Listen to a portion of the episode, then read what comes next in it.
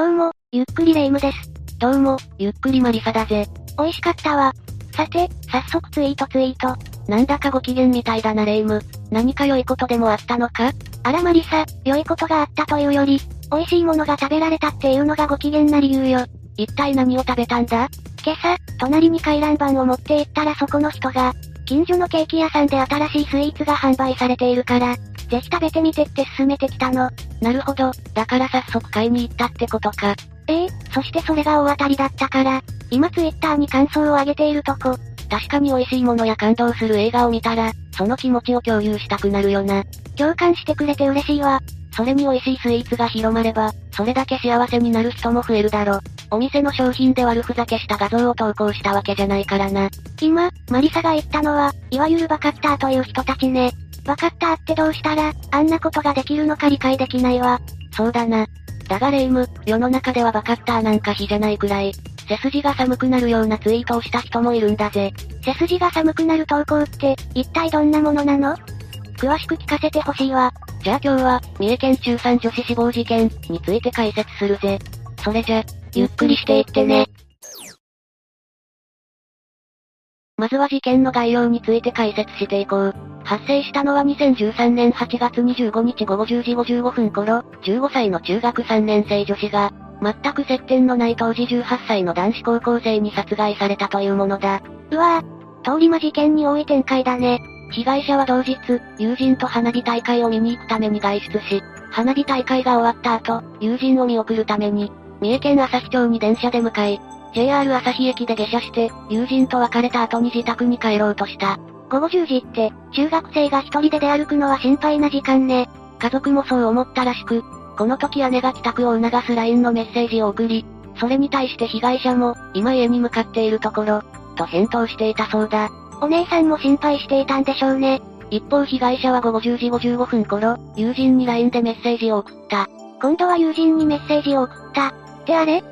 その時間って、霊夢の頭に浮かんだ疑問はすぐに解決するぜ。5分後の午後11時、被害者の友人が送った LINE メッセージに対して、既読がつかなかったんだ。つまり、その5分間に襲われて殺害されてしまったということ？事件を捜査した三重県警はそう発表しているぜ。被害者が帰宅しなかったため、2日後の8月27日、父親は警察に捜索願いを出した。まあ、中学生の娘が帰ってこなかったら不安になるわよね。だけどもう娘さんは、ああ、捜索願いが出されてからさらに2日後の8月29日、警察が三重郡朝日町舞生地区にある県道脇の空き地で、被害者の遺体を発見したんだ。発見された時、遺体は草やぶの上に仰向けで横たわっており、下着以外の衣服は身につけておらず、財布からは所持金6000円が抜き取られていた。服とお金がなくなっているって、本当にひどいわね。遺体の腐敗が進行していたため、発見直後は誰なのかわからなかったが、翌日になり、司法解剖を行った結果、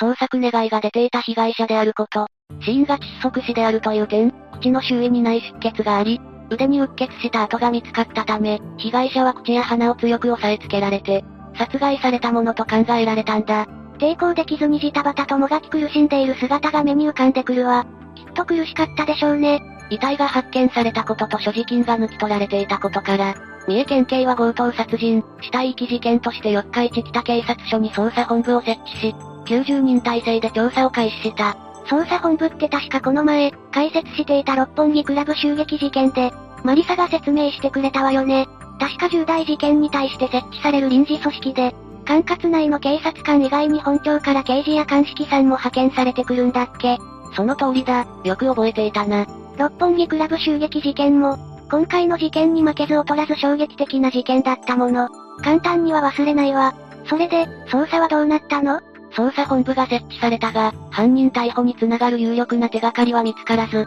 発生から3ヶ月後の11月28日、有力情報を提供した人物に対して、最高300万円の捜査特別報奨金を支払うことを決定した。今マリサが言った捜査特別報奨金って一体何なの？都道府県警察が、捜査中の事件について、解決につながる有力な情報を提供した人に、支払われる懸賞金のことだ。指名手配犯の目撃情報などが該当するな。ああ、そういえば手配書が街に張り出されているのは見たことがあるわ。ちなみにさっきレイムが言っていた六本木クラブ襲撃事件も、2012年9月の発生から約3年後の2015年7月17日に捜査特別報奨金が告示された。あの事件でも3年経っているのに、今回は3ヶ月なの？随分と期間に差があるわね。そうだな。ちなみに今回の事件は発生から3ヶ月と3日で告示されているが、これは千葉県市川市で起こった、臨税アンホーカーさん殺人事件と並ぶ最短記録だ。なんとも不名誉な最短記録ね。それで情報は提供されたの？ああ、されたぜ。その結果、さらに3ヶ月後の2014年3月2日、事件は大きな転機を迎えることとなるんだ。一体何があったのかしら？3月2日の朝、三重県警は旭町に住んでいたある少年に、任意同行を求め、事情聴取や家宅捜索を行った。その少年が事件の容疑者ってこと？どうして疑いを持ったのかしら？最終的に8000人体制で事件を捜査していた三重県警は、防犯カメラの映像や少年の近隣住民に対する聞き込み、現場に残されていた証拠等から少年が浮上してきたんだ。その証拠っていうのはまず遺留品である被害者のスマートフォンから少年の指紋が検出された。他にも被害者の下着から本人以外の DNA が検出され、飲食店で使われた割り箸に付着していた唾液を調べたところ、少年の DNA と一致したんだ。そして同日夜に、強盗殺人容疑で逮捕されたぜ。任意同行からそのまま逮捕されたのね。逮捕された少年が、私がやりました、と容疑を認めたため、検察は同月23日に家庭裁判所へと事件を送り、家庭裁判所は少年に対して、2週間の看護処置と少年審判を行うことを決定した。看護措置と少年審判っていうのは一体何なのかしら？まず看護措置について説明するぜ。これは医学、心理学などに基づいて少年の処分を適切に決めるために、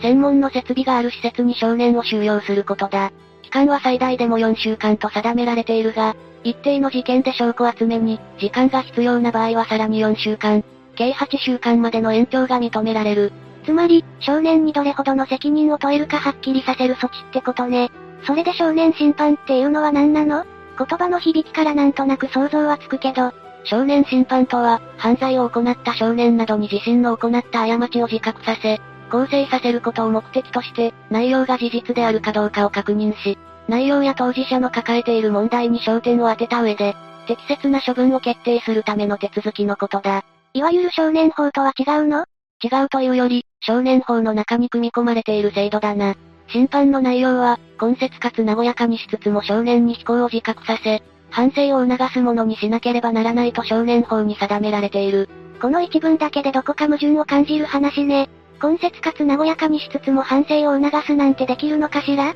難しいとは思うが、やるしかないんだろうな。霊夢の内心に浮かんだ言葉の疑問は晴れたと思うから、そろそろ事件の解説に話を戻していいか？ええ事件がこれからどうなっていったのか、私も気になっているところだから、ぜひ続きを聞かせて。と言っても、残念なお知らせからになってしまうな。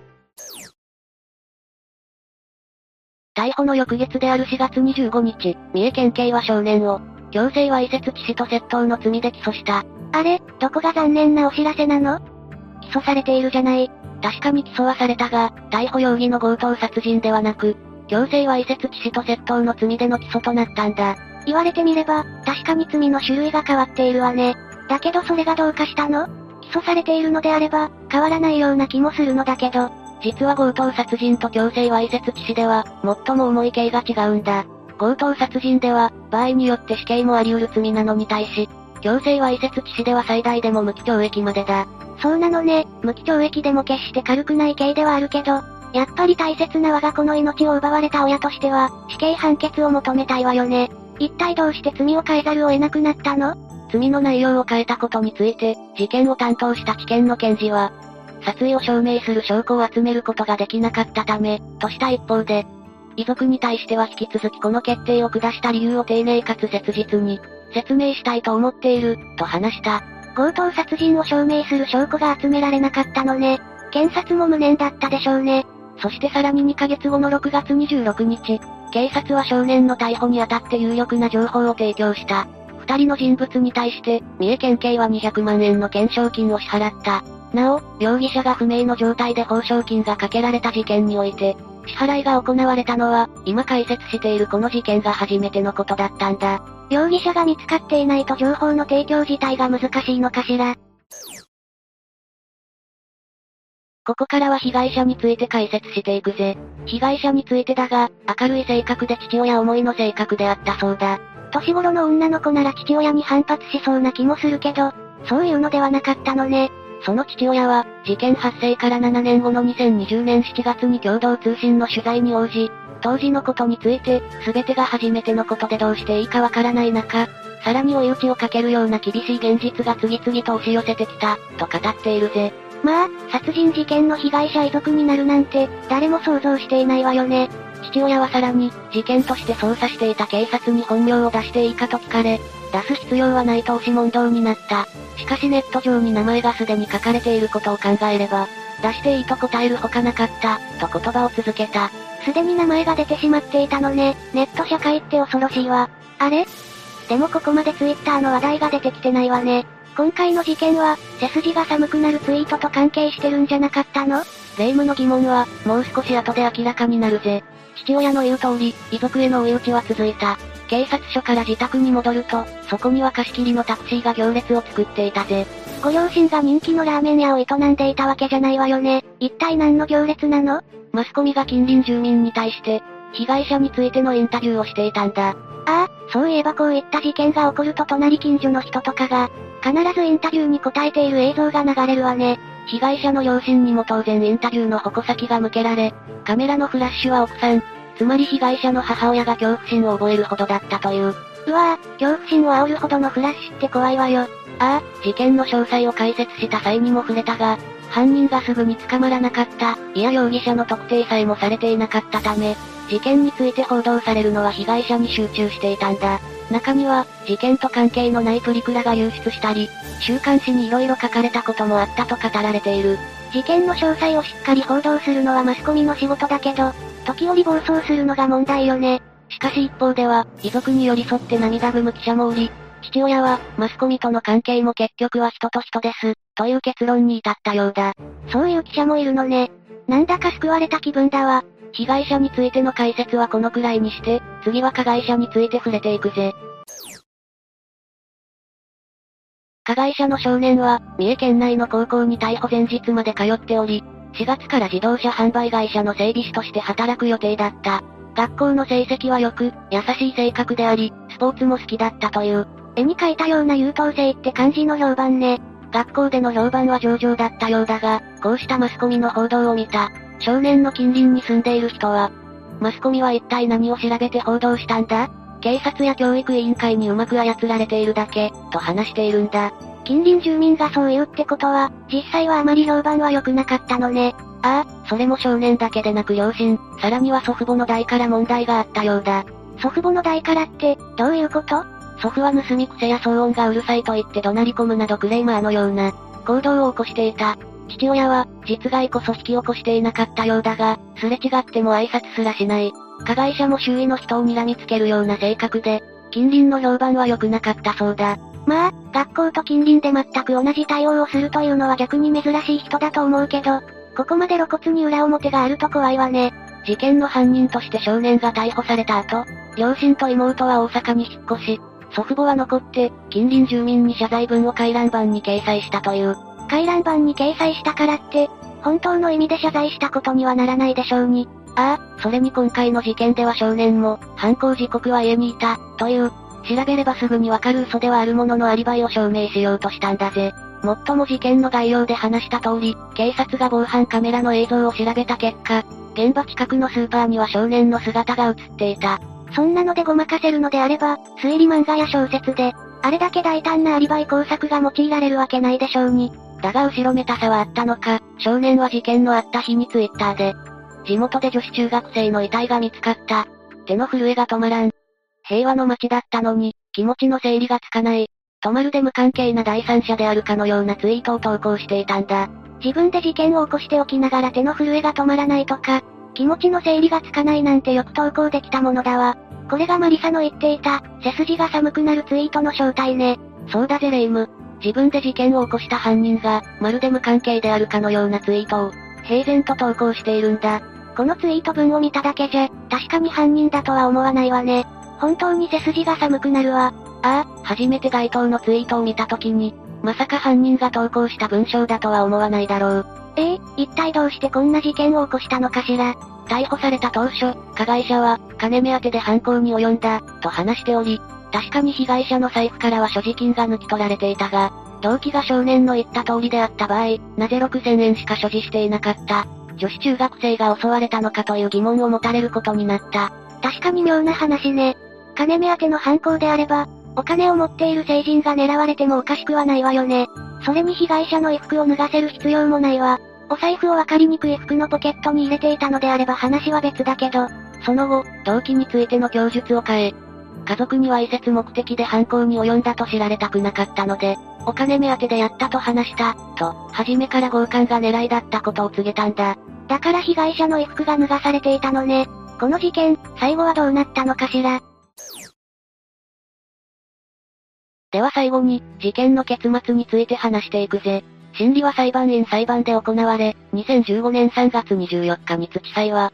犯行は悪質で強い非難を免れない、として、懲役5年以上9年以下の不定期刑判決を言い渡した。不定期刑？聞いたことがない刑の名前ね。一体どんなものなの？不定期刑とは、少年犯罪で独自に採用されている判決で、刑期が途中でも構成が終わったと判断された場合、その時点で刑が終了して、刑務所から出てくるという制度だ。今回の場合、最低でも5年以上は刑務所の中で過ごすことになるが、以降の4年間で構成が認められた場合は、その時点で出所するという形になる。少年だから実刑判決がついただけでもマシかもしれないけど、少年院に構成させる能力なんてあるのかしら。社会の流れを見ている限り、すごく不安だわ。霊夢の不安はもっともだと思うぜ。実際少年院を出所した少年、あるいは元少年のうち3人に1人は再犯していると、言われている。もっともこれは出所者に対する社会の目が厳しすぎるという意見もあるから、少年だけの問題にはできないが、そう考えると、再犯防止以前に初犯をさせないことが重要なのかもしれないわね。この判決についてはどんな意見が出ているの？同年4月6日に検察は判決を不服として控訴し、7月17日に名古屋高裁で行われた公判で、犯行の危険性や被害者の落ち度のなさを理由に、最高刑の懲役10年にするべきだと主張した。一方弁護側は、裁判員裁判の判決は尊重するべき、と反論している。最高刑って、あ、確か強制わいせつ致死だと、死刑にはできないのよね。ああ、さらに今回の控訴も名古屋高裁の、裁判員裁判の判決は計画性も考慮した上で下されたものである、という判断により退けられ、さっき解説した一審判決が確定した。ということは、遅くとも2022年までには出所するということね。また事件を起こさないかどうか不安だわ。まあ、それは今私たちが考えても仕方ないことだぜ。最後に判決を受けて被害者の父親は、マスコミ各社に対して、あなたたちの仕事は人を生かすことも殺すこともできる、と、自身の体験を元にしたコメントを述べているぜ。マスコミの取材が被害者の遺族をさらに追い詰めることもあるってわけね。以上で解説は終わりだぜ。背筋が寒くなるツイートって言ってたから、てっきりローソンアイスケース事件みたいなものが出てくると思ったけど、想像以上に恐ろしい事件だったわ。ああ、日本の治安や少年法、マスコミなど様々な制度、組織の問題点が、浮き彫りになった気がするな。私たちも改善するために何かできることはないのか、考えていく必要があるわね。まずはケーキを教えてくれた人にお礼として、私のおすすめスイーツを教えてあげるところから始めようかしらそれが良いと思うぜ。ご近所付き合いもそれなりには大事だからな。あら、それなりなのね。というわけで今回は、三重県中3女子死亡事件について紹介したぜ。それでは、次回もゆっくりしていってね。